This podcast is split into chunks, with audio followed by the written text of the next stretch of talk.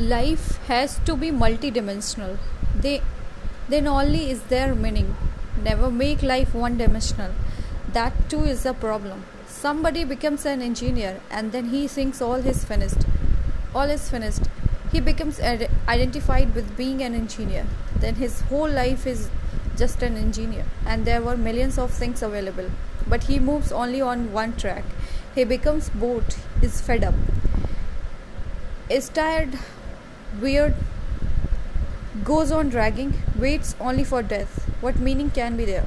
Have more interest in life. Don't be always a businessman. Sometimes play too.